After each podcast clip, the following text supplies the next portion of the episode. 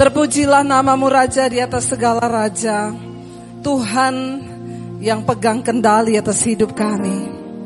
Tidak ada yang perlu kami takutkan Tuhan ketika Tuhan beserta dengan kami. Bahkan hidup kami ada di dalam kendali Tuhan. Nafas hidup kami ada dalam kuasamu. Engkau yang layak kami tinggikan, kami agungkan, kami muliakan pada hari ini bahkan seterusnya dan sampai selama-lamanya di hidup kami. Tuhan terima kasih buat hari ini kami masih boleh beribadah. Kami masih boleh bernafas semua karena anugerahmu Bapak. Kalau sebentar kami akan mendengarkan firman-Mu, urapi hamba-Mu yang tidak ada apa-apanya Tuhan. Sampaikan isi hatimu, firman Tuhan, sanggup mengubah hidup kami. Dalam nama Yesus yang percaya Tuhan di tengah kita memberkati kita, katakan bersama. Amin. Tepuk tangan sorak-sorai bagi Tuhan. Silakan duduk Bapak Ibu, Shalom. Bagaimana kabarnya hari ini? Luar biasa. Terima kasih buat tim PPW yang luar biasa ya. Mereka pakai baju pink-pink ya. Karena hari ini tanggal 14 Februari ya. Konon katanya hari kasih sayang. Ya bangun pagi saya bilang sama suami saya, "Say, ini hari Valentine loh," kata suami saya. Terus So what? Kita kan tiap hari bervalentine. Iya. Jangan cuma tanggal 14 ya saudara. Iya baik hari ini tema dari uh, Bapak Gembala adalah bagaimana kita menjadi umat Tuhan yang selalu layak di hadapan Tuhan. Salah satunya adalah menjadi orang yang jujur. Iya ini ada ju hidup jujur. Ya saudara hidup jujur. Seringkali kita tuh menyepelehkan ini ya. Jujur itu lawan katanya apa? Tidak jujur alias boh bohong. Siapa yang suka bohong? Gak usah angkat tangan. Di dalam hati saja. Iya, suami-suami yang suka bohong, ayo. Ya. Kemarin ada satu orang ibu yang tanya saya, Bu Debi, iya, mau tanya dong Bu, kalau ngambil uang suami itu dosa nggak? Ya, saya bilang, kenapa ibu harus ngambil uang suami? Suami saya pelit, tidak pernah terbuka dalam hal keuangan. Saya bilang, ibu Alkitab berkata orang menikah itu dua jadi satu. Berarti uang suami adalah uang? ya. Jadi istri ngambil uang suami dosa enggak? Ibu-ibu langsung teriak enggak, ya. Kata makanya bapak-bapak yang namanya keuangan itu harus jujur. Jadi tidak perlu simpan di kaos kaki. ya, sampai ada bapak-bapak yang konseling sama saya. Saya bingung mau simpan uang di mana, Bu? Saya taruh di bank, istri saya ketemu ATM-nya. Saya taruh di bawah kasur, dia temuin juga. Terakhir di kaos kaki, hilang kaos kakinya, Bu. Saya bilang, Bapak hidup kok sampai ribet begitu ya. Kita nih perlu hidup jujur. Hidup jujur tuh enak. Orang yang hidup jujur itu plong, nggak ada yang disembunyikan, nggak ada kebohongan. Ya pokoknya orang hidup jujur itu banyak berkatnya lah. Kita mulai dari yang terkecil dalam hal keuangan, semua mau jujur. Demikian ibu-ibu, kalau dipercayakan uang suami juga, jangan uang dipakai untuk kepentingan pribadi. Amin ibu-ibu. Nggak ada aminnya. Tadi dibilang jadi satu uangnya nggak apa-apa, semua teriak Amin ya, begitu dibilang jangan pakai untuk kepentingan. Kenapa suami itu tidak percaya? Amsal 31 berkata begini, istri yang cakap itu mahkota suaminya. Istri yang takut akan Tuhan. Hati suaminya percaya kepadanya. Kenapa? Karena suaminya tidak pernah kehilangan keuntungan. Saya yakin kalau kita menjadi istri yang dipercaya nggak perlu nyolong uang suami, amin ibu-ibu. Nggak ada amin lagi kan? Memang ibu-ibu ini ya. ya.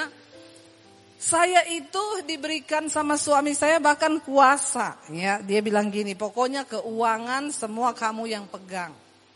Termasuk dalam hal mau memberkati siapa aja itu kamu udah nggak usah tanya saya. Karena saya percaya istri saya ini punya kepekaan yang luar biasa.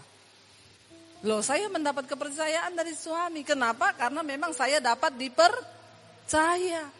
Jangan dikasih uang belanja saudara ya, sebulan dikasih uang belanja berapa di sini rata-rata uang belanjanya. Saya nggak usah bilang 10 juta loh. Nanti yang ibu-ibu cuma dapat 5 juta ngomong ke suaminya, Bu Debi bilang 10 juta loh tiap bulan. ya misalnya nih dapat uang belanja setiap bulan berapa? 4 atau 5 juta. Ya, kita harus bisa dipercaya, jangan pakai buat beli Ya, dikasih uang 5 juta sama suami langsung ke salon. Ngapa? Sulam alis. Ya. Apalagi hair apa extension bulu mata. Ibu-ibu kita harus bisa uh, mem, apa ya, memprioritaskan ke, kebutuhan utama yang pokok dengan yang yang lainnya kalau cuma untuk beli tas, beli apa, kalau ada kelebihan lah dari uang jajan, dari uang belanja, amin. Ya, supaya suami juga bisa percaya. Nah, judulnya adalah orang yang hidup jujur. Mari kita buka bersama. Mazmur 37 ayat yang ke-37 mulai sampai dengan ayat yang ke-40. Mazmur 37 ayat 37 di sana dikatakan begini Saudara ya, perhatikanlah orang yang tulus dan lihatlah orang yang jujur ya. Sebab pada orang yang suka damai akan ada masa depan. Tetapi pendurhaka-pendurhaka akan dibinasakan bersama-sama dan masa depan orang fasik akan dilenyapkan. Ayat 39. Orang-orang benar diselamatkan oleh Tuhan, ia adalah tempat perlindungan mereka pada waktu kesesakan. 40 Tuhan menolong mereka dan meluputkan mereka. Ia meluputkan mereka dari tangan orang-orang fasik dan menyelamatkan mereka sebab mereka berlindung kepadanya. Ayat 37 tadi berkata, coba kita kembali ya. Di sana perhatikanlah orang yang tulus dan lihatlah ya kepada orang jujur ayat 37. Sebab pada orang yang suka damai ada masa depan. Ya, siapa yang memiliki masa depan dalam hidupnya? Orang yang ju, jujur dan orang yang tulus. Orang hidup jujur itu pasti tulus ya, jangan suka berbelit-belit dalam hidup ini. Rempong saudara, hidup itu sudah rempong ditambah dengan simpan dosa, simpan kebohongan. Orang suka bohong itu hidupnya nggak tenang. Tapi kalau kita ini jujur, selingkali memang kejujuran itu menyakitkan, tapi lebih baik jujur daripada bohong. Nah kemarin itu ada orang konseling sama saya, Bu Debi, iya saya mau tanya nih Bu, ya apakah dosa yang kami lakukan ini? Kenapa? Jadi begini ceritanya Bu. Beberapa waktu yang lalu kami sekeluarga terkena COVID, Bu. Iya, jadi mama saya, papa saya, suami saya terkena COVID. Mama saya udah umur 70-an. Ketika pertama kali dia dan papa saya yang terkena, singkat cerita papa saya meninggal. Ya, jadi ya mama saya sendirian. Nah, suami saya juga akhirnya terjangkit dan di, di opnam di rumah sakit yang berbeda. Setelah papa saya meninggal, suami saya meninggal. Lah, setelah mamanya keluar rumah sakit nanyain terus, ya anaknya ini mana, sudah sembuh apa belum? Jadi mereka jawab masih diisolasi mah di rumah sakit. Padahal udah meninggal. Yang laki ini. Ya terus besok kan nanya lagi gimana kabarnya? Kok belum keluar-keluar dari rumah sakit? Saya aja udah sembuh, ya. Iya mah nggak tahu nih agak lama. Akhirnya udah sebulan lebih tanya lagi mana dia lagi tugas keluar kota. Lalu dia telepon saya, Bu, saya lama-lama kok jadi nggak sejahtera ya Bu ya. Maksudnya sampai kapan kami itu takut ngasih tahu mama karena takut mama drop lalu dia juga bisa bisa sakit atau meninggal kalau dia tahu anaknya yang laki ini meninggal. Jadi apa sebaiknya yang harus kami lakukan? Saya tanya, Mau kuat seberapa lama hidup dalam kebohongan begitu? Ya, kamu lebih berdosa lagi loh. Orang udah meninggal kamu bilang lagi kerja keluar kota loh. Dosa gak itu? Orangnya udah meninggal, suamimu udah meninggal. Udah di dalam kubur, kamu bohong kepada mamamu katanya dia lagi pergi tugas di luar kota. Ya, lebih berdosa lagi tuh kamu berdosa sama yang meninggal. Karena kamu membohongi Lah terus tapi gimana bu? Semua keluarga kami bilang takut. Nanti kalau mama mati dengar kabar begitu. Eh mati hidup tuh di tangan Tuhan. Ya bukan karena kamu sampaikan berita. Kalau memang waktunya mama meninggal ya meninggal. Tidak harus disampaikan berita yang gitu. Tapi kalau belum waktunya biar mau dengar berita begitu juga tidak akan meninggal. Saya jadi ingat satu cerita saudara. Ada orang kaya banget. Dia punya harta banyak saudara Lalu tiba-tiba orang kaya ini meninggal. Lah dia punya anak saudara, berapa orang anak, tapi anak yang tertua ini sakit jantung. Ya jadi ketika papahnya itu meninggal, dia ya meninggalkan separuh harta kekayaannya buat anak tertua, yang lain tuh dibagi-bagi. Tapi anak tertua dapat yang paling gede. Nah waktu meninggal tuh semua bingung. Ya mamanya bilang gini, soalnya anak saya ini ada sakit jantung. Takutnya kalau dikasih tahu dia dapat harta setengah, dia syok karena bapaknya kaget banget, eh kaya banget. Nanti dia syok dia bisa mati kan. Jadi gimana ya cara kasih tahunya harus pelan-pelan, harus pelan-pelan biar nggak mati. Akhirnya dipanggillah pendeta.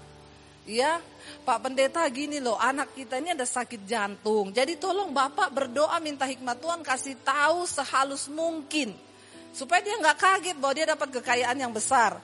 Oke Pak Pendeta berdoa puasa. Tiba harinya ketemu semua keluarga. Pak Pendeta bilang sama anak yang paling tua. Sekarang kan Bapak sudah berbahagia ya, sudah kembali. Iya. Dan ya namanya harta itu kan hanya titipan. Iya, jadi saya mau sampein ya ini. Pokoknya halus banget ya. Kira-kira kalau kamu dapat harta banyak, kamu seneng gak? Ya gini, gini, gini. Diumpan-umpan lah saudara. Akhirnya tiba-tiba, nah saya mau kasih keputusannya ini. Jadi papamu sudah meninggal dan separuh harta kekayaannya itu buat kamu sendiri. Yang lainnya itu dibagi. Anaknya itu diam aja. Terus anaknya bilang, oh kalau begitu nanti separuhnya saya kasih buat Bapak Pendeta, buat pelayanan. Tiba-tiba Pak Pendeta pingsan dan mati di tempat. Jadi ternyata yang tidak siap iman itu siapa? Ya jangan mereka-reka kematian orang itu dipikir ya kalau dia sampein saya bilang kamu tuh termasuk sombong loh. Berpikir kalau kamu sampein terus mamahmu mati. Loh kedaulatan Tuhan kematian itu. Bukan karena kita yang ngomong begini terus mama mati. Saya bilang lebih baik jujur. Lebih baik jujur sekalipun itu menyakitkan daripada kamu menimbun dosa dan murka Tuhan loh dengan bohong begitu loh. Orang udah mati kamu bilang pergi kerja keluar kota. Iya bu makanya saya juga nggak sejahtera. Ayo hidup dalam kejujuran tuh enak. Sekalipun misalnya mamahmu meninggal drop karena dengar itu berarti sudah waktunya. Ya, Hidup jujur itu enak saudara. Jangan menyimpan kebohongan. Yang namanya kebohongan itu pasti akan terbongkar satu saat nanti. Tetapi orang yang jujur itu dikatakan di sini apa? Mereka lah yang memiliki masa depan. Siapa yang ingin punya masa depan? Siapa yang ingin anak-anaknya punya masa depan?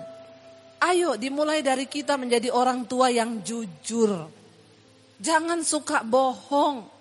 Ya kita ingat salah satu kisah orang yang bohong di Alkitab siapa? Ananias dan Safira. Ya ketika mereka berbohong saudara ya saya pengen coba kita baca ayatnya saudara ya biar kita jelas ya. Buka bersama dalam kisah para rasul yang kelima ayat yang pertama mulai.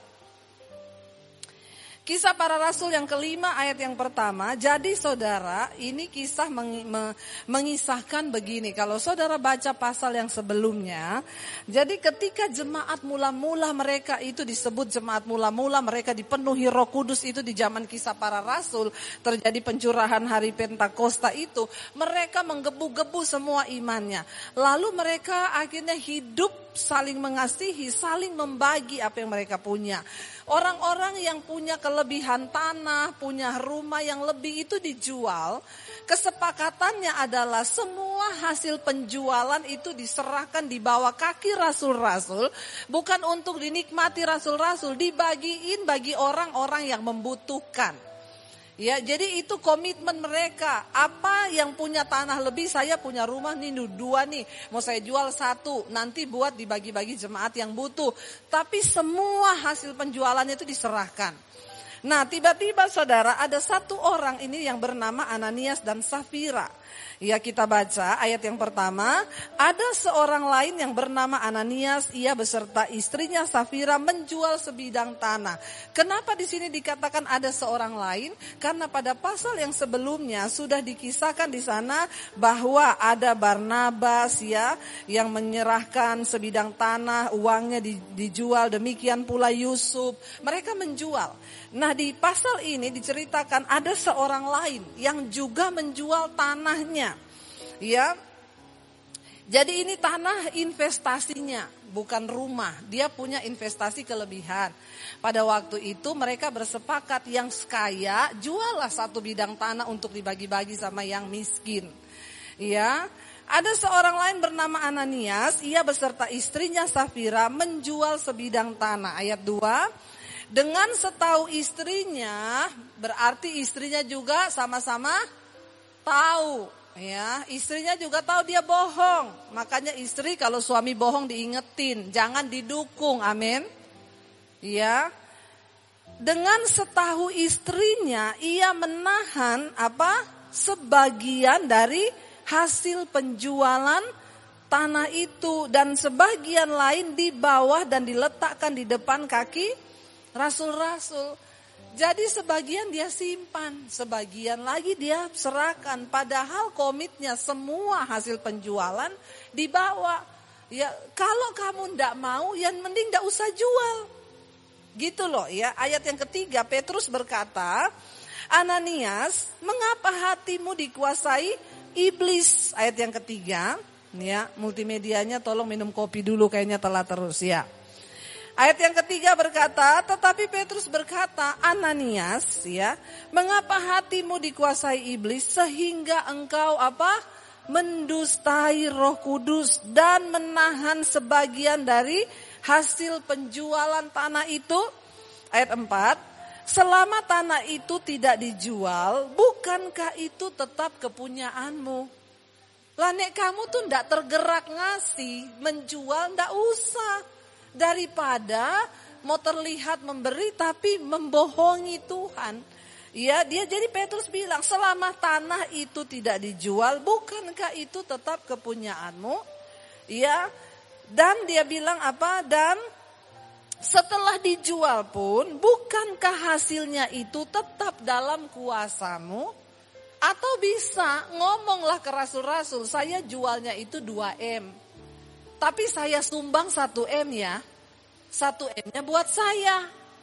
Lah itu afdol karena kamu nggak bohong daripada kamu simpan separoh tapi kamu ngomong lakunya sekian tok. Itu dosa. Amin. Ya jadi saudara Petrus bilang kalaupun udah kamu jual ya itu kan tetap dalam kuasamu. Nggak ada orang yang minta yang lagi dibahas di sini Ya, sebenarnya bukan soal dia harus kasih semua atau tidak kata Petrus, tapi jangan kamu bilang itu sudah semua dari hasil penjualanmu padahal separuh kamu tahan.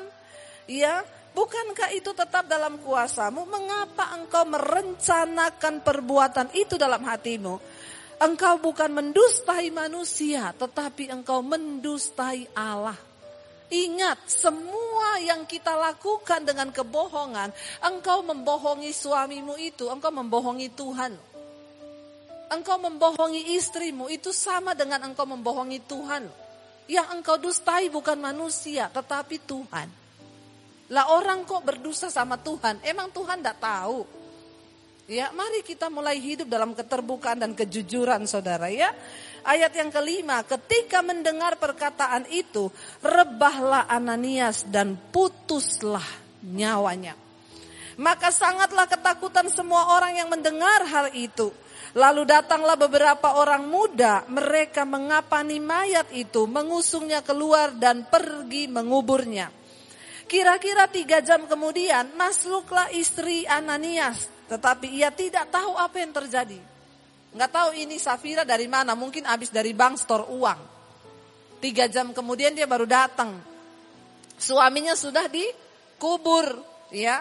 Dia nggak tahu apa-apa yang terjadi. Datanglah dia, kata Petrus kepadanya, katakanlah kepadaku, dengan harga sekiankah tanah itu ya kamu jual? Jawab perempuan itu, betul sekian. Bohong lagi nggak? Sama suaminya sama, satu roh pembohong. Ya bertobat suami istri kalau ada satu yang suka bohong, satu ayo sadarkan yang suka bohong itu. Supaya nggak sama-sama jadi pembohong. Nanti keturunan kita jadi keturunan ular beludak. Amin. Kalau semuanya pembohong benar, jadi keturunan ular beludak tuh nanti anak cucunya. Ya, ditanyain sama Petrus, benar terjualnya sekian sesuai yang dibawa suamimu ke sini betul. Suaminya udah bohong, istrinya juga bohong. Kata Petrus, mengapakah kamu berdua sepakat untuk mencobai roh Tuhan? Lihatlah orang-orang yang baru mengubur suamimu berdiri di depan pintu dan mereka akan mengusung kamu juga ke situ. Ngeri nggak saudara? Ya. Ayat 10, lalu rebahlah perempuan itu seketika itu juga di depan kaki Petrus dan putuslah nyawanya. Ketika orang-orang muda itu masuk, mereka mendapati dia sudah mati, lalu mereka mengusungnya keluar dan menguburnya di samping suaminya. Maka sangat ketakutanlah seluruh jemaat dan semua orang yang mendengar hal itu. Saudara, Penghukuman itu nyata bagi orang-orang yang mendustai Tuhan. Mari kita belajar hidup dengan kejujuran di hadapan Tuhan. Kenapa? Orang yang jujur, ya tadi kita kembali ke ya ke Mazmur ya Mazmur 37 ayat 37. Orang yang jujur itu yang akan memiliki masa depan. Tapi kita lihat tadi kisahnya mengerikan orang yang berdusta sebaliknya dan berbohong. Ya, masa depannya kebinasaan, mati. Mari kita belajar suami istri, kita hidup dalam jujur, kejujuran. Dimulai dari hubungan yang terkecil ini dulu. Jangan suka bohong. Lebih baik menyakitkan, tapi nggak bohong. Ya, kalau orang mau pinjam uang sama saudara, contoh, ya, saya, Bu, saya mau ada orang datang sama saya, Bu, pinjam uang dong, saya ada kebutuhan. Pinjamnya berapa? 10 juta. Jangan bilang, aduh saya ndak punya uang 10 juta, padahal saudara punya. Ya, jadi bagaimana menyiasatinya? Maaf, saya belum bisa bantu kalau 10 juta. Saya bisanya 2 juta, tapi tidak usah ganti. Amin. Jangan bohong loh. Jangan bilang saya nggak punya uang segitu, padahal kita punya. Ada orang datang pinjam uang satu juta dong. Ya, jawab aja maaf kalau satu juta saya belum bisa tolong. Belum bisa, entah karena saya mau pakai uang saya atau saya mau butuh uang saya. Tapi jangan bilang gak ada, padahal ada. Ngomong aja, saya belum bisa bantu kamu kalau satu juta. Tapi saya bisa kasih nih lima ratus ribu, tapi ndak usah ganti. Enak kita. Kemarin ada ibu-ibu yang WA saya, Bu Debi mau tanya dong, saya itu suka bantu orang dan dulu Bu orang itu pinjam uang ke saya ya ratusan juta.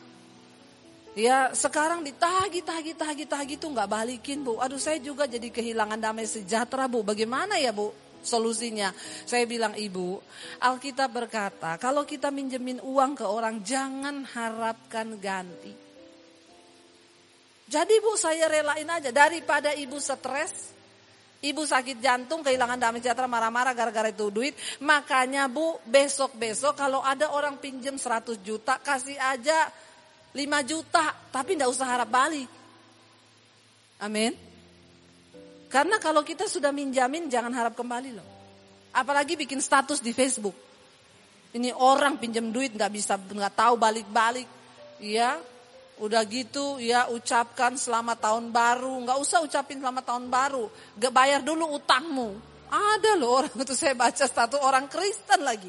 Ya nggak usah sok ngomong tahun baru, harapan baru. Yang penting bayar dulu utangmu tahun yang lama. Ya saudara. Akhirnya hidup nggak jadi berkat. Nagi-nagi utang di sosial media. Saya bilang kalau kamu minjem, Alkitab bilang kalau kamu meminjamkan sesuatu, jangan harapkan kembali. Tapi juga nggak bisa bohong. Ya saya menerapkan ini, enak hidup saya. Saya nggak usah mikir dia mau balikin duit, lalu saya sakit hati kalau dia nggak balikin. Saya memberi dia serelanya saya, tapi saya juga nggak bohongi. Saya nggak bilang saya nggak punya uang segitu. Saya belum bisa tolong kalau segitu. Iya. Jadi saudara kita hidup yuk dengan apa adanya terbuka di hadapan Tuhan. Saya mau kasih satu kisah saudara sebelum habis waktunya itu orang sudah berdiri-berdiri di belakang sana. Ya saudara, ya. Jadi begini saudara, ada satu kisah yang benar-benar ya akan membawa kita ini untuk hidup jujur. Ini terjadi berapa tahun yang lalu waktu saya masih ada di Solo. Satu kali suami saya itu mau pakai kredit card, dicari-cari di dompet nggak ketemu saudara. Ya lalu saya bilang kamu ingat dulu terakhir itu kamu pakai buat apa? Akhirnya diingat, ingat, ingat, ingat. Terakhir aku pakai itu hari Jumat. Di mana? Di salah satu perusahaan untuk membayar sesuatu. Jadi di, di, dibayar pakai kredit card itu. Oke, berarti di kantor itu saya telepon sekretaris di kantor itu yang waktu itu menggesek kredit card suami saya. Mbak, iya. Ini hari Jumat lalu kan kami ada ke kantor situ. Mbaknya waktu itu ada gesek pembayaran pakai kredit card suami saya. Iya. Mbak itu ada ketinggalan gak ya kredit card suami saya di situ atau tercecer? Waktu zaman itu masih pakai tanda tangan, belum pakai pin ya. Oh, enggak ada tuh Bu. Saya ingat kok, saya kembalikan kredit card itu saya yang kembalikan sama Bapak. Dan Bapak ambil dimasukin dompet. Saya enggak mungkin lupa. Oh, ya udah berarti tercecer di tempat lain. Ya udah makasih ya Mbak ya. Iya. Saya cari-cari nggak ketemu. Akhirnya teleponlah kita ke bank yang bersangkutan. Saya telepon, Mbak mohon saya mau lapor kredit card suami saya hilang. Atas namanya siapa-siapa ini, ini, ini. Oke dia minta penyamaan data kan saya kasih. Oh bu maaf ya, ibu bilang tadi dipakai hari Jumat, iya. Tapi ini hari Minggu kemarin ada pembelanjaan sekian juta. Padahal itu kami baru tahu Senin kan hari Minggu ada pembelanjaan. Siapa yang make ya mbak? Waduh saya sih nggak tahu ya, tapi ini ada pembelanjaan di mall ini, pembelanjaan sekian, di hypermart ini, pembelanjaan sekian. Oh, ya udah itu hypermart yang mana ya Mbak? Bisa nggak kasih tahu alamatnya? Oh iya, ada nih hypermart ini ini ini. Saya pergi ke sana. Dulu saya kan mantan, Saudara. penyelidik. ya, lalu saya ajak suami saya ketemu sama uh, apa orang hypermartnya, manajernya saya minta ketemu. Oke, Pak. Saya ada kasus begini, Pak. Tapi hari Minggu kemarin kredit card itu dipakai di hypermart. Pembelanjaannya saya catat kan saya minta data dari orang bank. Pembelanjaannya 6 juta sekian sekian. Oke, dicatat. Saya tanya, ini boleh nggak ditayangkan di CCTV? Kan ada CCTV. Kasirnya itu nomor berapa, orangnya siapa? Saya cuma pengen tahu. Lalu dia bilang gini, maaf bu, kami itu menyalahi kode etik. Oke, kalau kamu tidak mau memberitahu orangnya siapa dan tidak mau bukain CCTV, saya bawa polisi ke sini. Waduh bu, jangan dong bu, nanti rame. Lah makanya izinkan saya lihat. Daripada saya bawa polisi. Oke oke Bu, tapi Ibu tanda tangan surat dulu bahwa ini tidak akan dipermasalahkan lewat hukum. Jangan bawa-bawa polisi ke sini. Oke, saya tanda tangan mana? Tapi izinkan saya masuk. Saya cuma pengen lihat aja siapa orangnya. Oke, akhirnya dikasih. Ya, kita tanda tangan surat. Saya masuk di ruang CCTV. Itu ruang kecil, hanya ukurannya satu setengah meter kali dua meter kayaknya. Tapi semua isinya monitor. Ya TV kecil-kecil kecil-kecil. Jadi dari dari ini ini nih Bu, pembelanjaan 6 juta sekian sekian ada titik komanya itu ada di kasir nomor 7. Ini Bu, tayangannya hari itu jam 2 siang. Hari Minggu ini orangnya, saudara sekretaris di perusahaan itu. Dia pakai baju hijau, pakai tas hitam, rambutnya dikucir. Saya bilang saya bisa minta print outnya enggak? Pembelanjaannya. Wih dia beli lemari. Ya belanja saudara. Ya kan ini rezeki nomplok ini ya. Dia belanja semua. Lalu setelah itu dia naik ke matahari di atas. Dia belanja pakaian. Ya pokoknya itu wah luar biasa lah. Oke saya minta semua data struk pembelanjaannya sama foto yang pas dia lagi di CCTV. Jadi di, dibikinin mereka semua. Saya keluar dari mall itu Saya telepon sekretaris itu. Saya masih berharap satu saja, dia jujur ngomong minta maaf, tidak saya ramein.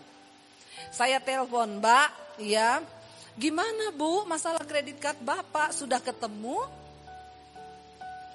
Mbak, saya mau tanya satu kali lagi, Mbak.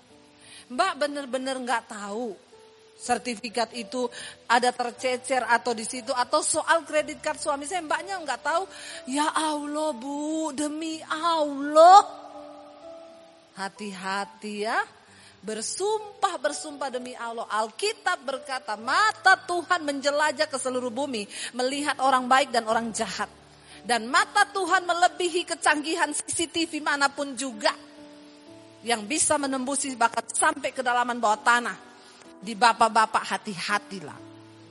Bapak-bapak mau ke hotel mana di bawah tanah pun mata Tuhan melihat seperti CCTV tercanggih. Engkau tidak akan lolos dari penghukuman. Demikian juga ibu-ibu. Engkau nyolong-nyolong uang suami. ya, mending jujur. Akhirnya dia bersumpah-sumpah demi Allah. Ya sudah mbak, kalau memang mbak tidak tahu. Tapi sekali lagi saya tanya, saya masih mau kasih dia kesempatan. Bener bu, bener. Saya ingat saya kasih ke bapak itu itu. Oke, saya telepon bosnya. Karena kebetulan bosnya itu kenal baik sama saya. Bu, saya kemarin gini-gini. Oh iya, jadi gimana itu? Saya dengar dari sekretaris saya katanya kredit cardnya hilang ya. Iya. Dan ibu tahu pelakunya siapa? Saya cerita ini saya sudah mengantongi semua bukti dan foto dan segala macam. Oke, besok saya tunggu ibu dan bapak di kantor kami. Saya bilang, Bu, ibu itu bekerja di salah satu perusahaan yang cukup ternama loh. Kalau ini kena ke semua orang, bahaya loh Bu. Waduh, padahal kredit card saya, semua saya percayakan dia yang pegang. Ah itu. Ya, ah, bahaya. Dia itu saya tahu jujur Bu. Kami ketemu di ruangan beberapa pemimpin di perusahaan itu duduk di depan kami dan dipanggil. Saya sudah kasih semua bukti-buktinya. Di depan semua ditanya lagi, Mbak, kamu benar-benar tidak tahu dengan kredit cardnya Ibu Dewi dan suaminya? Enggak, Bu. Harus berapa kali saya jawab, ya Allah, demi Allah saya bersumpah. Ada orang-orang yang tidak takut bersumpah demi nama Tuhan. Saya bilang gini, Mbak, kalau mau jadi maling harus profesional. Orang itu mau bohong juga butuh keahlian. Mbak, maaf ya, saya langsung ngomong, Mbak, saya kemarin ya pergi ke hypermart dan hari Minggu mbaknya itu belanja pakai kredit card suami saya, mbak pakai baju hijau, celana hitam, tas hitam, rambutmu dikucir, total pembelanjaanmu sekian dan ini struk beserta foto-fotonya. Dia beli lemari dikirim ke rumah. Ada alamatnya lagi pengirimannya. Setelah itu mbaknya naik ke matahari, mbak beli pakaian.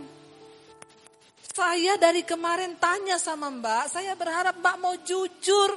Lalu dia nangis di situ. Tapi sudah terlambat. Ya, di antara semua bos-bosnya dia baru nangis. Dia bilang, iya saya minta maaf. Mbak, saya bilang. Orang itu kerja. Kamu bekerja 10 tahun. Mungkin kamu gak pernah nyolong. Kamu jujur.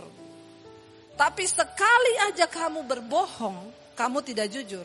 Semua jasa dan kebaikanmu 10 tahun itu dilupain orang. Saya cuma mau bilang ya mbak, kamu satu kali ketemu teman kantormu di luar, mereka tidak akan ingat gini, wih dia dulu kerja 10 tahun jadi asisten pribadinya bosnya loh. Orangnya itu baik, jujur enggak. Yang orang akan ingat terakhir yang kamu bikin apa? Itu dipecat dari kantor dulu. Kenapa? Nyolong kredit cardnya orang. Nyolong kredit cardnya nasabah. Jadi 10 tahun kebaikanmu akan dilupakan orang cuma karena satu ketidakjujuranmu. Nah waktu itu saya bilang sama bosnya, Bu, tolong dimaafin kasih kesempatan lagi untuk tetap kerja karena dia memohon-mohon kepada saya. Dia kejar saya, bu please, bu saya nggak mau kehilangan pekerjaan. Coba kalau kemarin mbaknya jujur. Semua tidak akan jadi seperti ini. Tapi bosnya bilang, maaf bu, kami perusahaan besar. Nasabah kami banyak. Nanti kalau dia melakukan itu, aduh untung ketemu ibu yang tidak memperkarakan. Coba kalau ketemu orang lain, ya bisa berabe. Enggak, saya sudah tidak bisa memakai dia. Saya cuma mau bilang dari peristiwa ini saudara. Kita ini Alkitab bilang CCTV-nya Tuhan itu mata Tuhan sendiri yang melihat setiap kita. Saya undang para imam musik untuk maju ke depan. Jadi saudara, mari kita belajar hidup dengan jujur di hadapan Tuhan dan di hadapan sesama. Supaya apa? Ayat ini tadi menjamin, perhatikanlah orang yang jujur. Ya, sebab pada mereka itulah ada masa depan. Kalau engkau mau melihat masa depanmu diberkati Tuhan, mari hari ini beresin semua yang tidak benar. Mari beresin semua ketidakjujuran kita, semua kebohongan, buang jauh-jauh. Kita mau hidup dalam perkenanan Tuhan. Mari bangkit berdiri bersama. Terima kasih Tuhan. Hidupku menggenapi firman-Mu. Tanda mujizat sertai setiap langkahku Kau bersamaku di dalamku Jadi bukti kebesaranmu Lebih lagi angkat tanganmu katakan Hidupku menggenapi firmanmu. Amin Tuhan. Tanda mujizat sertai setiap langkahku. Kau bersamaku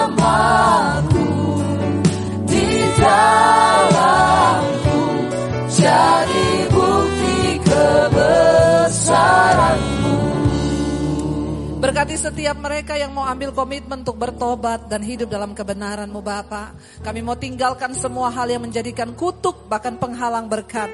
Kami mau melangkah di dalam berkat Tuhan. Dalam nama Yesus yang percaya diberkati katakan bersama. Amin.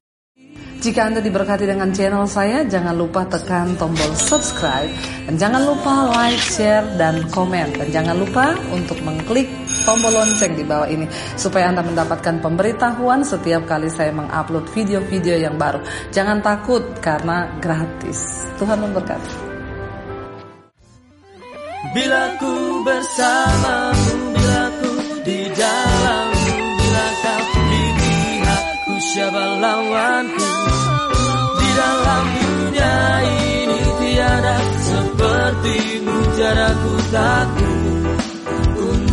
Selamanya. Bila ku bersamamu bila ku di dalammu bila kau di